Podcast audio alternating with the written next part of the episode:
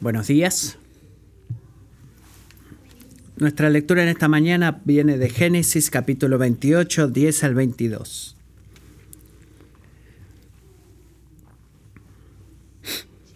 Jacob salió de Beerseba y fue para Aram. Llegó a cierto lugar y pasó la noche allí porque el sol se había puesto. Tomó una de las piedras del lugar, la puso de cabecera y se acostó en aquel lugar. Tuvo un sueño y vio que había una escalera apoyada en la tierra cuyo extremo superior alcanzaba hasta el cielo. Por ella los ángeles de Dios subían y bajaban. El Señor estaba de pie junto a él y dijo, Yo soy el Señor, el Dios de tu padre Abraham y el Dios de Isaac. La tierra en la que estás acostado te la daré a ti y a tu descendencia. También tu descendencia será como el polvo de la tierra. Te extenderás hacia el occidente y hacia el oriente, hacia el norte y hacia el sur. Y en ti y en tu simiente serán bendecidas todas las familias de la tierra. Ahora bien, yo estoy contigo. Te guardaré por donde quiera que vayas y te haré volver a esta tierra. No te dejaré hasta que haya hecho lo que te he prometido.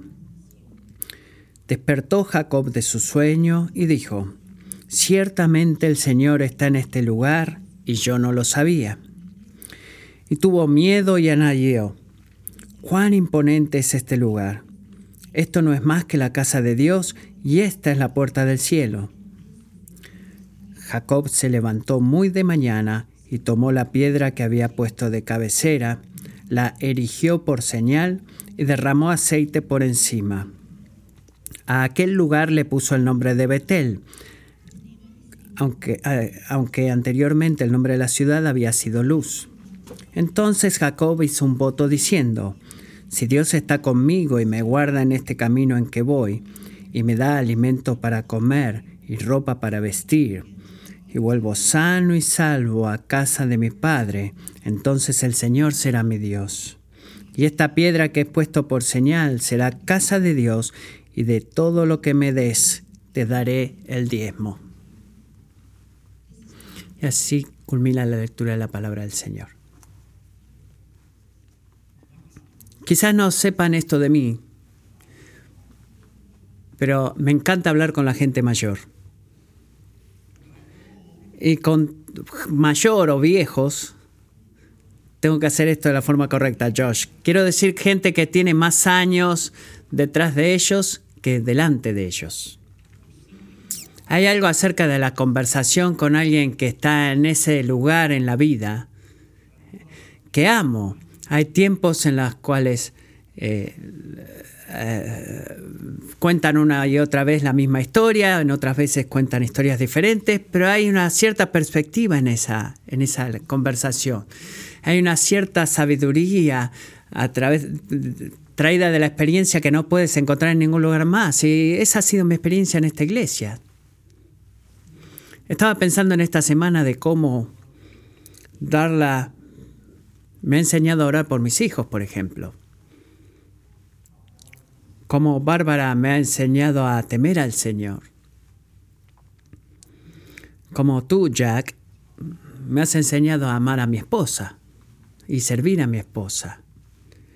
En esta, este fin de semana estábamos recordando a Joelyn contigo y la, extrañamos contigo también. Estaba pensando, Doc, cómo tú me enseñas a anhelar el cielo y no hacer de esta tierra mi tesoro. Somos ricos debido a gente como ustedes que están en nuestra iglesia. Y una de mis preguntas favoritas para preguntarle a estas personas es, cuéntame acerca de los momentos definitivos en tu vida.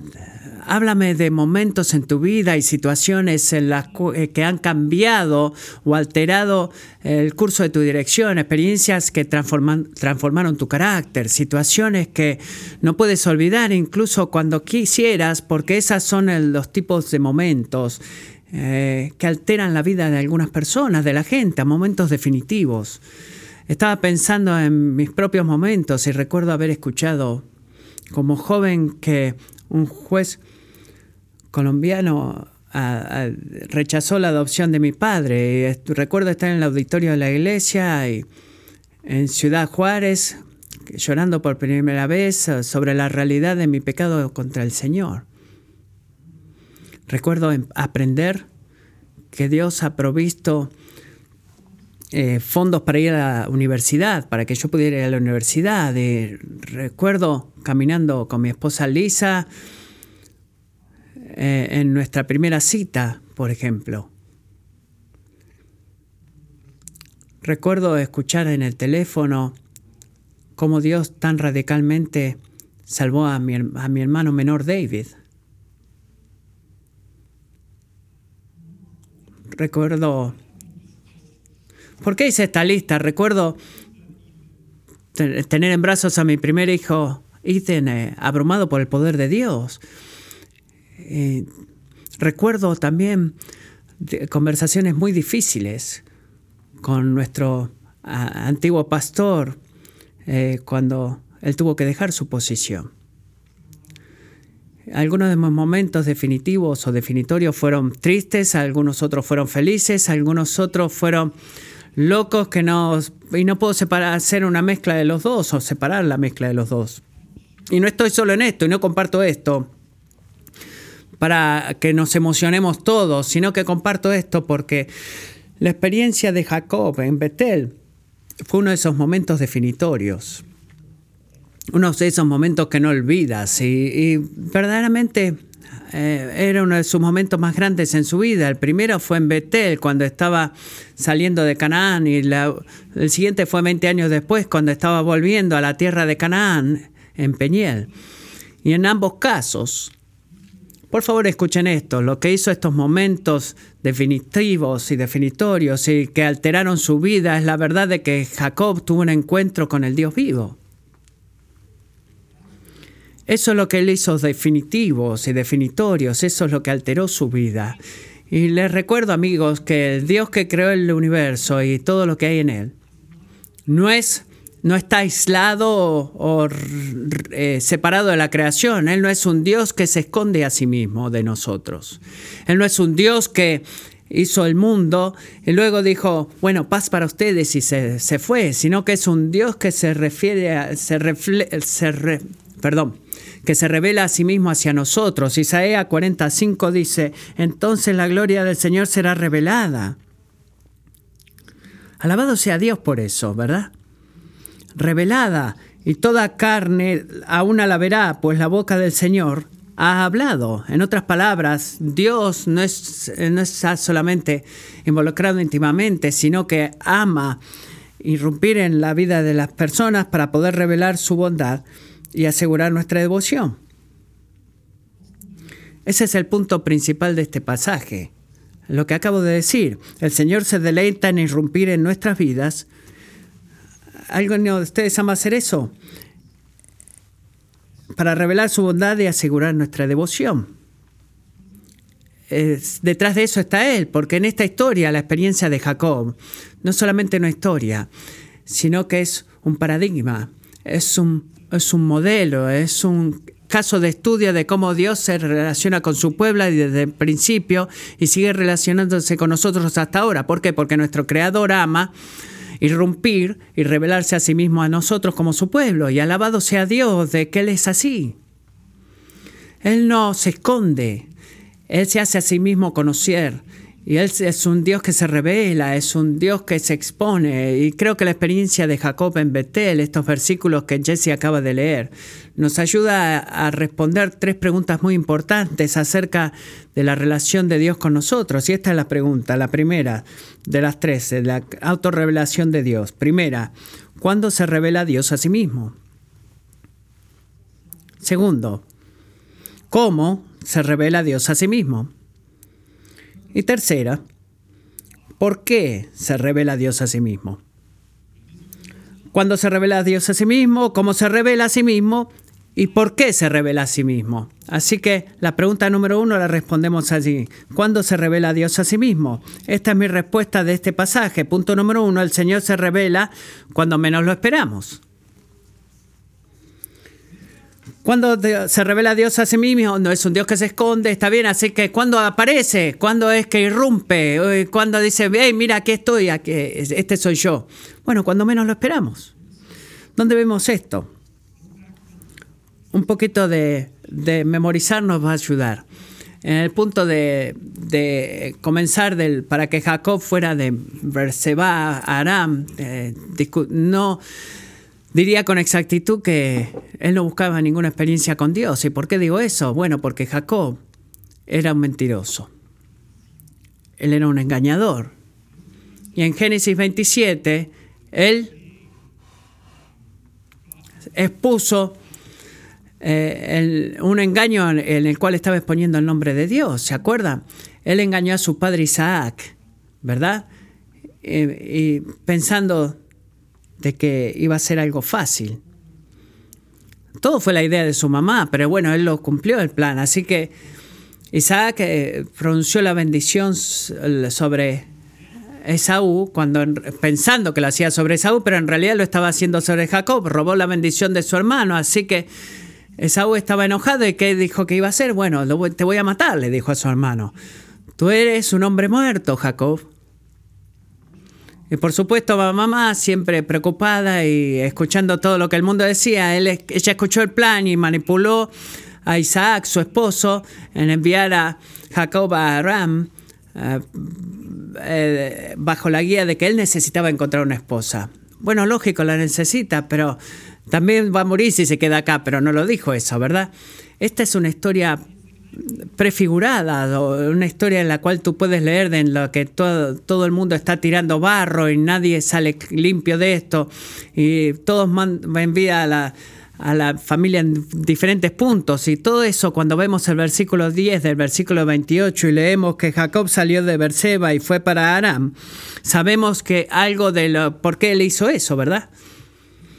No fue porque él estaba buscando experimentar a Dios, o que conociera a Dios o que se haya encontrado con Dios. Él no estaba embarcado en un tipo de eh, viaje espiritual como peregrino, no. Él había hecho algo muy malo y ahora estaba huyendo por su vida. No hay nada santo y puro en esto. Miren el versículo 11. Llegó a cierto lugar y pasó la noche allí. ¿Por qué hizo eso? Porque llegó al sentido de darse forma de sus caminos y que había dejado de estar con Dios. No, no fue por eso, sino porque el sol se había puesto. Ah, esa es una idea, ¿verdad? Debo detenerme porque el, sol se está poniendo, se está haciendo de noche. ¿Cuál es el punto? Bueno, el punto es de que nada acerca de su situación ha sido planeada. ¿Verdad? ¿Por qué digo eso? Bueno, porque tengo que salir. ¿Dónde estoy? Estoy en un cierto lugar. Pensaba Jacob, nada acerca de la situación fue planeado, nada de la situación se siente espiritual y nada de la situación se siente cómoda. Miren, en versículo 11, tomando una de las piedras del lugar, la puso de cabecera, como almohada y se acostó en aquel lugar para dormir. Me pregunto cuántos de ustedes se pueden relacionar con Jacob, no porque duerman sobre una piedra, sino que eh, los diferentes eventos de su vida suceden y no ven a Dios en ninguno de esos eventos. Si algo está llamándonos a meditar, a gobernar el curso de tu vida, no es Dios o que busques a Dios o que te encuentres con Dios o que ames a Dios, sino que es tu pecado. Es la forma en la cual arruina las cosas y es por eso las que las cosas suceden como suceden y que el resultado en la vida de Jacob has, perdido lo que es familiar para ti y lo que es cómodo y sabes que en parte eh, de ese problema es tu culpa, pero esa es conciencia de la verdad. no, lo único que hace es hacer que te sientas más solo, más aislado, eh, que estás caminando hacia Arán, en el caso de Jacob, pero es lo único que sabes. Tu situación presente no tiene sentido de, de, significado ni de propósito ni de nada de eso. La decisión de Jacob de detenerse en un lugar específico, en un, nombre sin en un lugar sin nombre, nos apunta, amigos, a una de esas realidades psicológicas de que él, él ha sido expulsado. Él está incómodo. su lugar presente en el mundo se siente insignificante, eh, sin Dios, y esa es la línea. Incluso la oscuridad de la obra, el, anochecer, eh, refleja la, la oscuridad espiritual en su corazón. Esa noche, algo sucedió. Jacob tuvo un sueño, miren el versículo 12. Tuvo un sueño y vio que había una escalera apoyada en la tierra, cuyo extremo superior alcanzaba hasta el cielo. Eh, Génesis nos ayuda acá, cuando se nos dice que alguien está soñando, deberíamos pensar, bueno, quizás eh, no fue una escalera literal, ¿verdad? Cuando los sueños funcionan en la Biblia, quizás esto se represente algo, bueno, en verdad lo representa. Representa un punto de conexión entre el cielo y la tierra, el punto de conexión entre el reino de Dios y el reino de este mundo. Así que para aquellos de ustedes que eh, les gustan las películas de ciencia ficción. Eh, Giannini le encanta eso, si quieren hablar con él, pero no lo hagan conmigo. Bueno, esto es como si fuera un portal en las películas de ahora. Es, como un portal entre dos mundos diferentes, el lugar en el cual puedes cruzar a esos dos puntos. Así que Jacob ve los ángeles de Dios ascendiendo y descendiendo. pero miren lo que pasa en el versículo 13. No solamente está viendo eso, dice que el Señor estaba de pie junto a él. El Señor estaba de pie junto a él. Antes de seguir avanzando a lo que Dios dijo, quiero que nos detengamos ahí. ¿Por qué? Porque debemos pensar muy cuidadosamente acerca de la magnitud de lo que acaba de suceder. Por favor, muy cuidadosamente, en un lugar sin nombre, un lugar que se siente, como dije, completamente insignificante, raro y doloroso, el creador del universo, irrumpe y se revela a sí mismo a un mentiroso que acaba ha, hecho una mentira muy grande y perjudicó a su familia, está corriendo, huyendo por su vida. Y eso es lo que sucede. Y eso es increíble. ¿Por qué? Bueno, porque no es lo que estábamos esperando. Esperábamos que Dios irrumpa la vida de buenas personas, ¿verdad? Esperamos que Dios irrumpa en la vida de alguien cuando qué? Cuando están buscándole, cuando están ah, preguntando por Él, clamando hacia Él, Señor Jesús, revélate a ti mismo. Es lo que esperamos que Dios haga, ¿verdad? Jacob no estaba haciendo nada de eso. ¿Verdad? Él no estaba haciendo ni pidiendo, ni clamando, ni suplicando, no estaba orando. Él estaba viviendo una vida sin sentido y digo, bueno, creo que me voy a quedar acá porque se hizo de noche y no sé, bueno, lo único que yo sé es que, bueno, tengo que escaparme de mi casa e ir a Aram. Él está en, en medio de la consecuencia por su pecado y eso, iglesia, ese es el momento, exacto momento, el momento exacto en el cual Dios escoge irrumpir. Eso nos enseña algo, ¿verdad?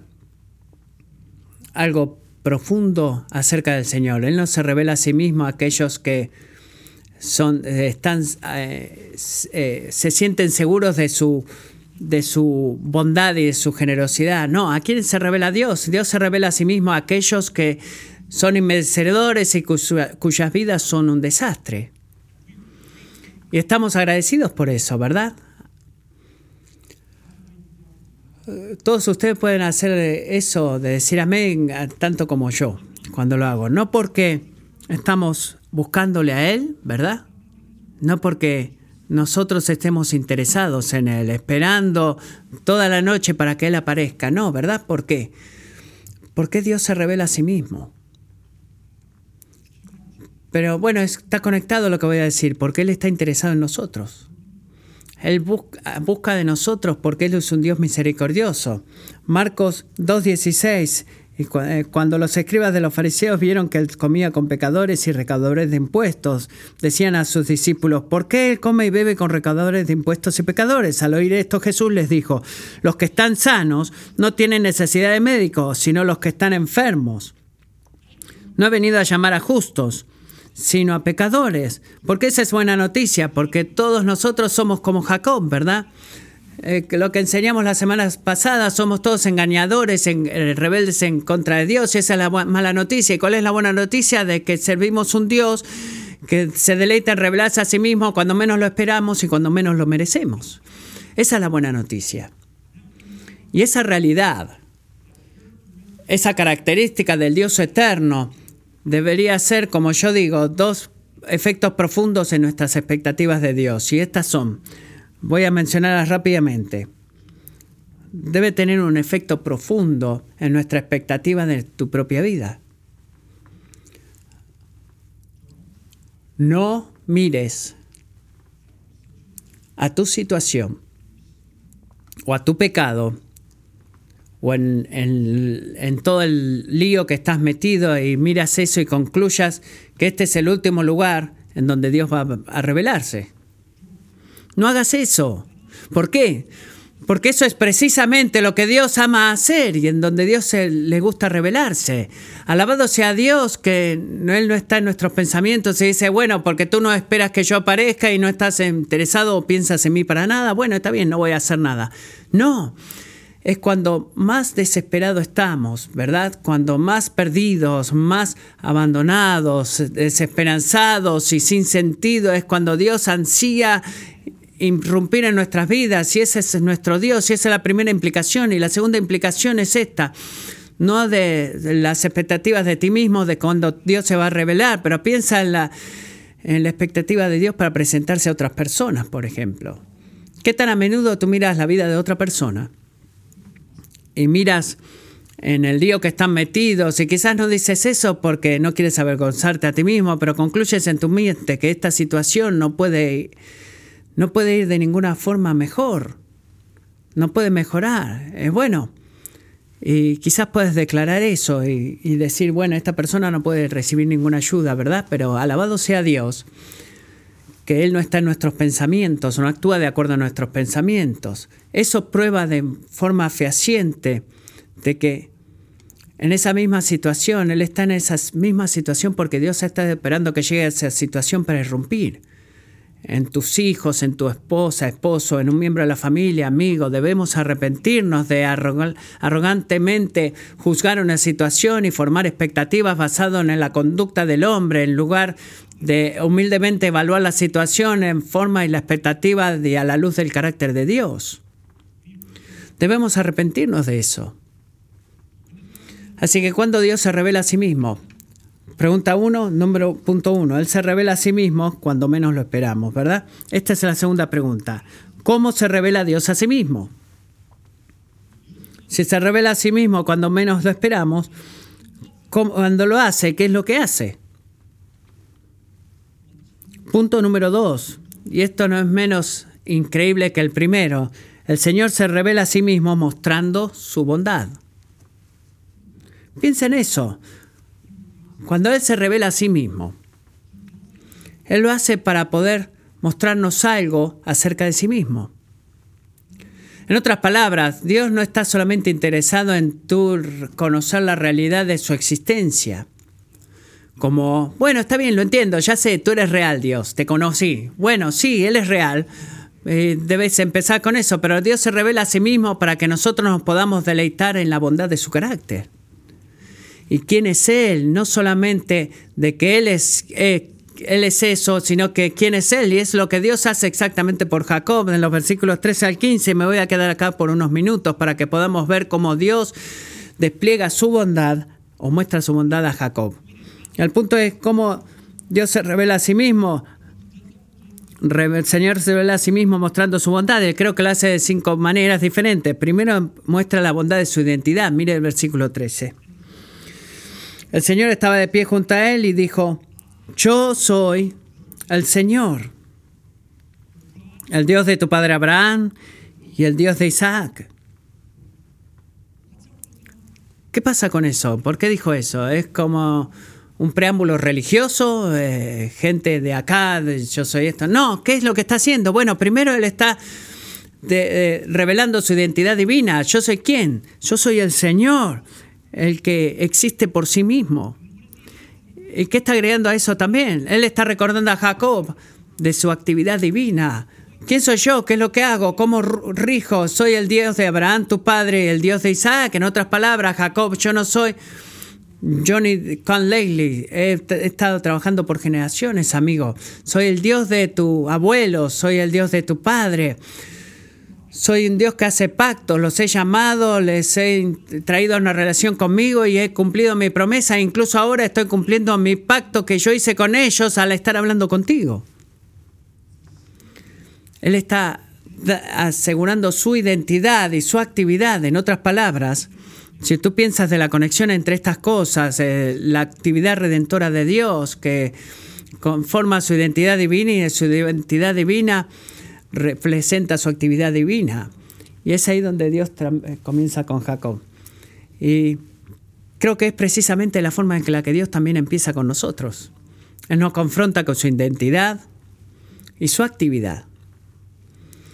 ¿Y por qué y dónde hace eso Él? Aquí, aquí mismo. Leer la Biblia. No estamos esperando por un sueño, ¿se dieron cuenta de eso? Algunos han estado esperando. Algunos de ustedes quizás estén esperando por un sueño así. Y piensen, bueno, ah, no, hay propósito, es tan, mal como Jacob. Por favor, un día podríamos irrumpir y de gran manera convencerme de que todo esto que estoy escuchando es verdad. Si tú quieres verdaderamente hacer eso, sabes lo que debes hacer. O si quieres eso, sabes lo que debes hacer. Debes hacer lo que Dios le dijo a San Agustín que hiciera. Agarra la Biblia y lee. Es lo que debes hacer. Agarra la Biblia y lee. ¿Por qué? Porque es en la palabra de Dios que Él nos confronta, amigos, con quién es Él y lo que Él ha hecho. ¿Verdad? Y es lo que la Biblia nos enseña acerca de la identidad de Dios y la actividad de Dios, que reorienta, nos reorienta a la realidad de quién es Él en cada situación, ya sea en el trabajo, en la casa, o incluso cuando estás sufriendo las consecuencias del pecado. ¿Cómo Dios le reveló su bondad a Jacob? Bueno, primero mostró la bondad de su identidad y segundo, mostró la bondad de su misión. Volvamos de vuelta al versículo 13 no solamente la entidad, sino la bendición. Dice, la tierra en la que estás acostado te la daré a ti y a tu descendencia.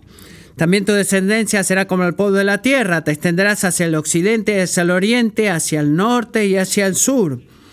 Y en ti y en tu simiente serán bendecidas todas las familias de la tierra. ¿Sabes lo que quiere decir eso? Esa es palabra tras palabra exactamente lo que Dios le dijo a su abuelo Abraham, que iba a ser en Génesis 13.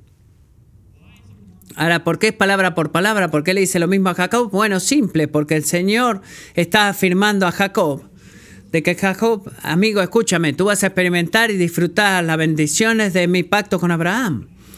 Y te he escogido a ti, Jacob, para mediar mi bendición al resto del mundo. En otras palabras, piensa de esto. Él no está diciendo que Jacob, bueno, este es quién soy yo, identidad de lo que yo hago, actividad. Él le dice, Jacob, este es quién soy yo, esto es lo que estoy haciendo y este es el, la misión que yo te he dado a ti para que juegues en la historia redentora que estoy escribiendo. No es simplemente, hola Jacob, estoy ahí eh, ocupado. No, es Jacob, quiero hacer algo por ti está confrontándonos con la bondad de su misión. ¿Y qué tiene que ver eso con nosotros? Jacob tiene una nación, qué bueno, ojalá yo tuviera una misión, ¿verdad? Bueno, pero sí la tienes, la tienes. La línea de descendencia, que a la cual el Señor se refiere en el versículo 14. ¿Saben quién es? Jesucristo. ¿En dónde culmina esa línea? Porque bueno, Jesús es el verdadero Israel, el fiel Hijo de Dios, al cual el mundo ha esperado la gran bendición sobre todas. ¿Cuál es la bendición que el mundo necesitaba? Perdón, sanidad y, ayuda en el pecado de nosotros. Y cualquiera en el mundo que se acerca a Jesús para perdón de sus pecados, cuando recibe ese regalo, ¿qué es lo que recibe? Bueno, recibe una misión, recibe un propósito, una gloriosa misión que se encuentra en su propia misión. Y piénsalo de esta manera, si tú eres cristiano, tu vida no, no, es, no se trata más de autosatisfacción para, eh, para eh, satisfacer los deseos de ti mismo. Y eso es lo que vamos a escuchar en cualquier o leer en cualquier periódico que leas. Y esto es de lo que se trata la vida. Es de autonegación para el propósito de la exaltación divina. Hay más en tu vida, en otras palabras, de limpiar tu casa, ir a, ir a clase o ganarte un cheque en el día de hoy. Más que nada, se trata de testificar con todos tus pensamientos, palabras, con tu dinero, donde inviertes tu tiempo, de que Jesucristo es real y bueno y poderoso para salvar. Esa es tu misión. Así que le mostró a Jacob la bondad de su identidad y luego demuestra su presencia. Mira el versículo 15, esto se vuelve cada vez mejor. Ahora bien, yo estoy contigo. Piensa en eso. El Señor le asegura a Jacob que él no tiene que cumplir la misión de, Dios para su vida solo. ¿Sabes qué, eh, qué escandaloso cuánto miedo provocaría eh, que dijera, bueno, a través de ti todas las naciones de la tierra serán bendecidas. Y yo, yo diría, bueno, yo no sé que si quiero eh, eso para mi vida, yo solamente quiero una bendición para mí, para mis hijos, elige a alguien más. Dios lo cuida, se preocupa por Jacob y le dice, bueno, yo estoy contigo, tú no tienes que cumplir mi, mi misión para tu vida solo. Recuerda lo que el versículo 12 la, la escalera representa, es por eso que es tan importante. Es un punto de acceso entre qué? Entre el cielo y la tierra, el punto en el cual el reino de Dios y eh, se une al reino del hombre. ¿Te das cuenta? Es exactamente lo opuesto que sucedió en Babilonia en Génesis 11. ¿Qué estaban haciendo ellos en Génesis 11? Hacer un camino de la tierra al cielo. Eh, si en caso que no te acuerdes cómo, cómo resultó todo eso, ve a Génesis 11 y léelo. Y el punto es, ¿sabes qué? No alcanzamos acceso al divino a través de la actividad del hombre, sino que recibimos acceso al Dios divino como un regalo de Dios. Y ese es el punto. Y Jesús mismo hace una alusión a esta escalera. Miren este versículo conmigo, Juan 1, versículo 51. Jesús dice lo siguiente, cada vez que escuchen, eh, dice, de cierto, de cierto les digo, que verán el cielo abierto y a los ángeles de Dios subiendo y bajando sobre el Hijo del Hombre. En otras palabras, Jesús es la escalera espiritual a la cual la escalera física de, de Jacob apunta. Jesús es la escalera, Jesús es el punto de acceso entre Dios y el hombre, Jesús es aquel en cual el reino de Dios invade al reino de este mundo. No hay otro modo de relacionarse con Dios, no hay otra forma de tener comunión con Dios, no hay otra forma posible de que tú alguna vez encuentres a Dios o que Dios se revele a ti en el presente que no sea en Cristo. Primera de Timoteo 2.5 no necesitas un sueño, no necesitas buenas obras, no necesitas ir a la iglesia, no necesitas poner dinero en la bandeja de ofrenda, no debes cuidar tu lenguaje, lo que necesitas es Jesús porque hay solo, porque hay solo Dios, un solo Dios y también un solo mediador entre Dios y los hombres, Jesucristo hombre. Así que si tú eres cristiano y tú confías en Jesús para limpiarte de tu pecado y traerte al Padre, entonces sabe esto, Dios está contigo. Dios está contigo y Él está contigo en una forma más grande de la que estuvo con Jacob. ¿Por qué? Porque el Espíritu de Dios mismo ha hecho residencia en ti. Piensa en eso. Para Jacob, Betel fue el lugar en el cual conoció a Dios. Hey, vamos a ver a, Dios, vamos a Betel. No, hoy Jesús es el lugar en donde encuentras a Dios. Él es el templo y a través del don de su espíritu, Él transforma a sus seguidores en templos del Dios vivo. Y nos eh, viven con nosotros juntos a través del pacto con la iglesia local y que testifica a través de su presencia corporal en medio de nosotros. Nos convertimos en el templo de Dios nosotros también. Así que a la luz de la bondad de su presencia, ¿qué es lo que hacemos? Decimos lo que el Salmo 46, 11 dice. El Señor de los ejércitos está con nosotros. Nuestro baluarte es el Dios de quién? De Jacob. El Dios que está con nosotros, Emanuel. El Dios de Jacob es nuestra fortaleza. Y recuerda eso, cristiano. Recuerda eso. Cuando Jacob declara en el versículo 16, cierto, el Señor está en este lugar y no lo sabía, bueno, nunca va tú puedes decir eso, porque Dios está contigo siempre. Cuarta manera. El Señor respalda, eh, revela su, eh, su identidad a nosotros y cómo lo hace, lo revela a través de su protección. ¿Qué le dice a Jacob de vuelta en el versículo 15? Estoy contigo y qué? Y te guardaré te guardaré. ¿Qué quiere decir eso? Es una, una, promesa de guardar a Jacob, de proteger a Jacob, de proveer para Jacob, con el resultado final de que, de que nadie puede tomar a Jacob de la mano del Padre. ¿Te has dado cuenta que esa es una herencia en Cristo también? Si tú estás en Cristo, nadie puede sacarte de eso o arrebatarte de su mano. Así que, ¿qué es lo que hacemos? Decimos lo que el Salmo 121.5 dice, el Señor es tu guardador ¿verdad? El Señor es tu sombra a tu mano derecha. El sol no te herirá de día ni la luna de noche. El Señor te protegerá de todo mal. Él guardará tu alma. El Señor guardará tu salida y tu entrada desde ahora y para siempre. Piénsalo de esta manera. Si tú estás en Cristo, tú no, podrías, no puedes estar más seguro. Él es un Dios que te guarda, que te proteja. Último, Él muestra la bondad de su guía. Su guía. Recuerda, este hombre es un joven hombre que ha sido exiliado, enviado por y alejado de todo lo que todo supo, lo que alguna vez supo. Mira, Jacob, no te abandonaré hasta que haya terminado lo que he prometido hacer. ¿Y cuál es lo que la promesa también incluye? En la oración anterior, te traeré de vuelta a esta tierra. Te traeré de vuelta.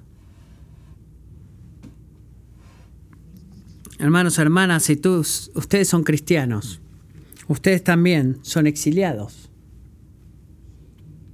Son extraños. Este mundo no es su hogar. Y ser exiliado ser un extraño, vivir en un lugar que no es tu hogar verdadero, es verdaderamente duro y doloroso. Por eso en los próximos, eh, y así fue en los siguientes 20 años de la vida de Jacob, y vamos a llegar más adelante en eso. ¿Cuál es la promesa? ¿Cómo Dios sostiene nuestra fe en una vida dolorosa de exilio? Dice, bueno, Jacob, cristiano, yo voy a traerte a casa otra vez.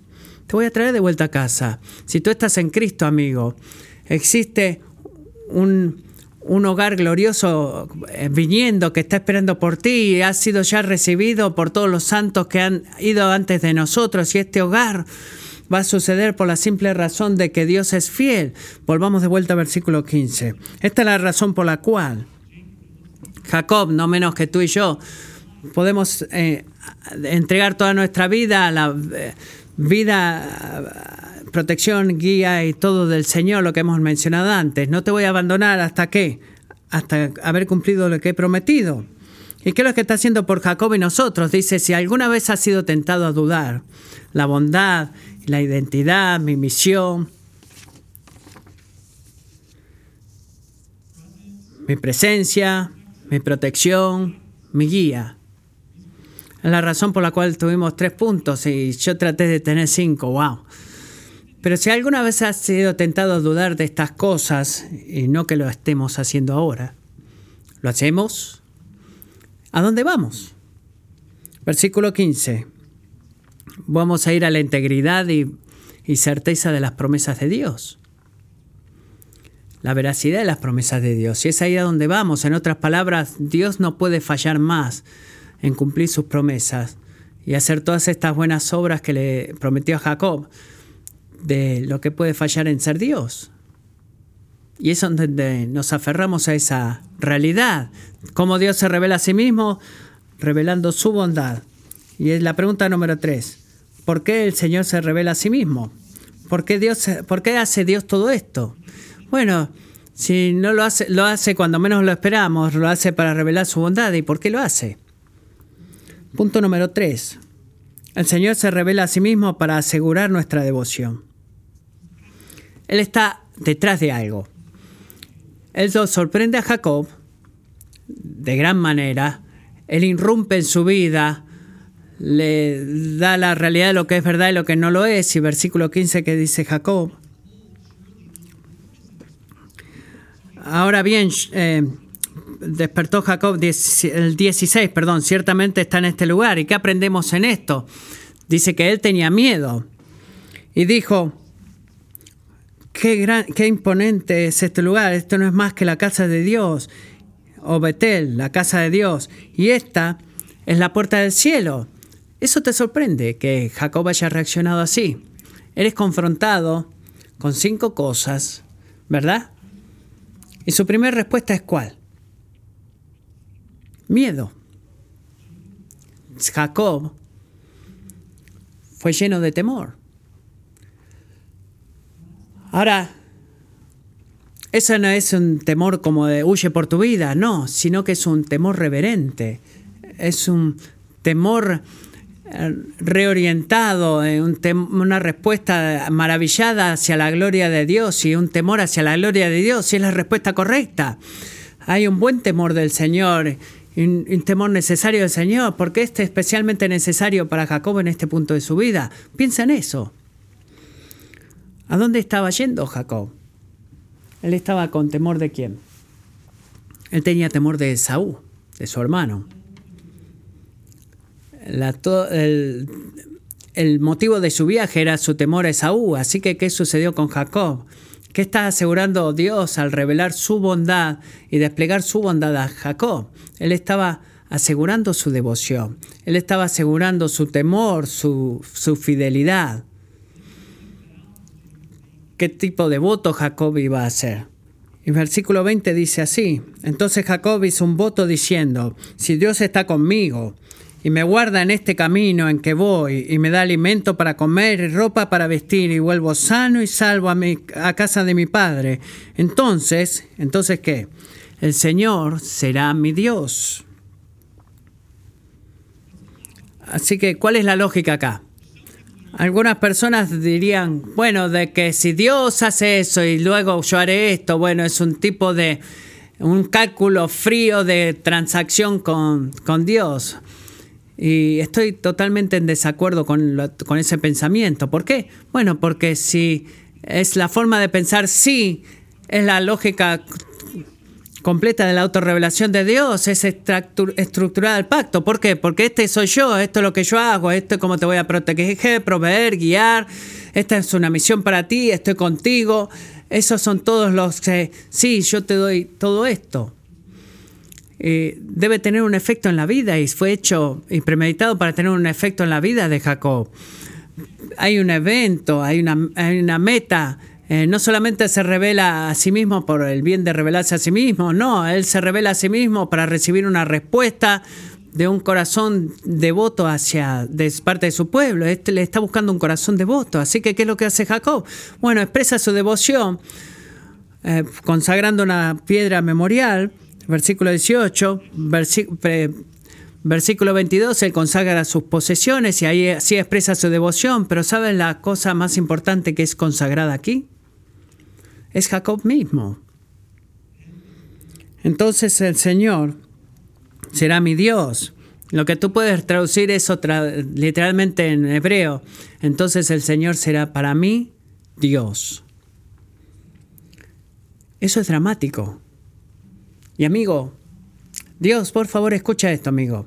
Él está haciendo lo mismo en este día por ti y por mí. Él está detrás de tu corazón. Él no está detrás de tus expectativas de dónde va a irrumpir o detrás de tu convicción de que tú creas quién es Él o no. Él está detrás de tu afecto, tu fidelidad, tu consagración, lo que tú atesoras y amas y adoras, lo que, tú lo sirvas como Dios funcional, si has estado en la conferencia de padres en este fin de semana, eh, Top Trip dijo, tú debes adorar a alguien. Eh, todos adoramos y amamos a algo, todos miramos a algo y decimos, sé Dios para mí. entrega buenas noticias para mí, sea el confort, la, el éxito financiero, la reputación. Dios estaba detrás del afecto de Jacob. Así que te advierto, amigo, por favor escucha esto. La verdad de que el Señor es Dios no significa que es tu Dios. La verdad de que Dios es el Padre de tus el Dios de tus padres no significa que es tu Dios. Y la verdad de que Dios es exaltado y eh, alabado en la gente alrededor nuestro no significa que sea tu Dios. La pregunta más importante que alguna vez tenga que responder es, ¿será el Señor Dios mi Dios? ¿O algo más será mi Dios? Tú nunca vas a poder responder una respuesta más importante que esta. Porque Dios se ha revelado a sí mismo en Jesucristo. Él nos ha mostrado su bondad en Jesús, no solamente que podamos pensar buenos pensamientos acerca de Jesús o sentimientos de gratitud hacia Jesucristo, sino que podamos ser motivados a la gloria y bondad de Dios y decir, Jesús, todo lo que soy, todo lo que tengo, mi tiempo, mis posesiones, mis pensamientos, mis afectos, mi amor, es todo tuyo. Esa es la meta, eso es lo que significa porque que, que el Señor sea tu Dios, es hacer a Jesús el objeto de tu completa fidelidad. Así que, ¿por qué el Señor se revela a sí mismo? Para asegurar tu devoción. Esa es la meta. Para concluir, amigos, Jacob comenzó en un lugar determinado era un lugar sin sentido, un lugar psicológico y terminó siendo la ciudad cananea de, de Los. Así que NASA es al azar en la, en la palabra, sino que era un lugar de sentido espiritual, de un lugar de mucho valor, y es ahí donde se encontró a sí mismo. Psicológicamente un lugar sin sentido, pero espiritualmente con mucho valor, pero por la gracia de Dios, cuando Dios se revela a sí mismo, cuando Dios irrumpió, ¿en qué se convirtió ese lugar? ¿En qué se convirtió ese momento en la vida? Se comunió, se convirtió en Betel, en la casa de Dios, el lugar de Dios. Amigos, ese es precisamente lo que Jesús quiere Convertir tu situación presente en tu vida y en ti mismo ahora mismo, el lugar de Dios, el lugar de Dios. ¿Por qué? Porque Él sigue en el negocio de qué? De irrumpir a una a vidas insignificantes y sin sentido para asegurar tu devoción, revelarse y asegurar tu devoción. Así que te invito hoy, amigo, te cargo con esto, con esta misión, que vengas a Cristo y de, eh, Deja de seguir siendo al pecado y ven a Cristo cada día de tu vida. ¿Por qué? Porque es en Cristo y es solamente en Cristo que Dios atraviesa nuestra oscuridad, revela su bondad y asegura nuestro afecto. Hebreos 1.1. Dios, habiendo hablado hace mucho tiempo, en muchas ocasiones y de muchas maneras, a los padres de los profetas,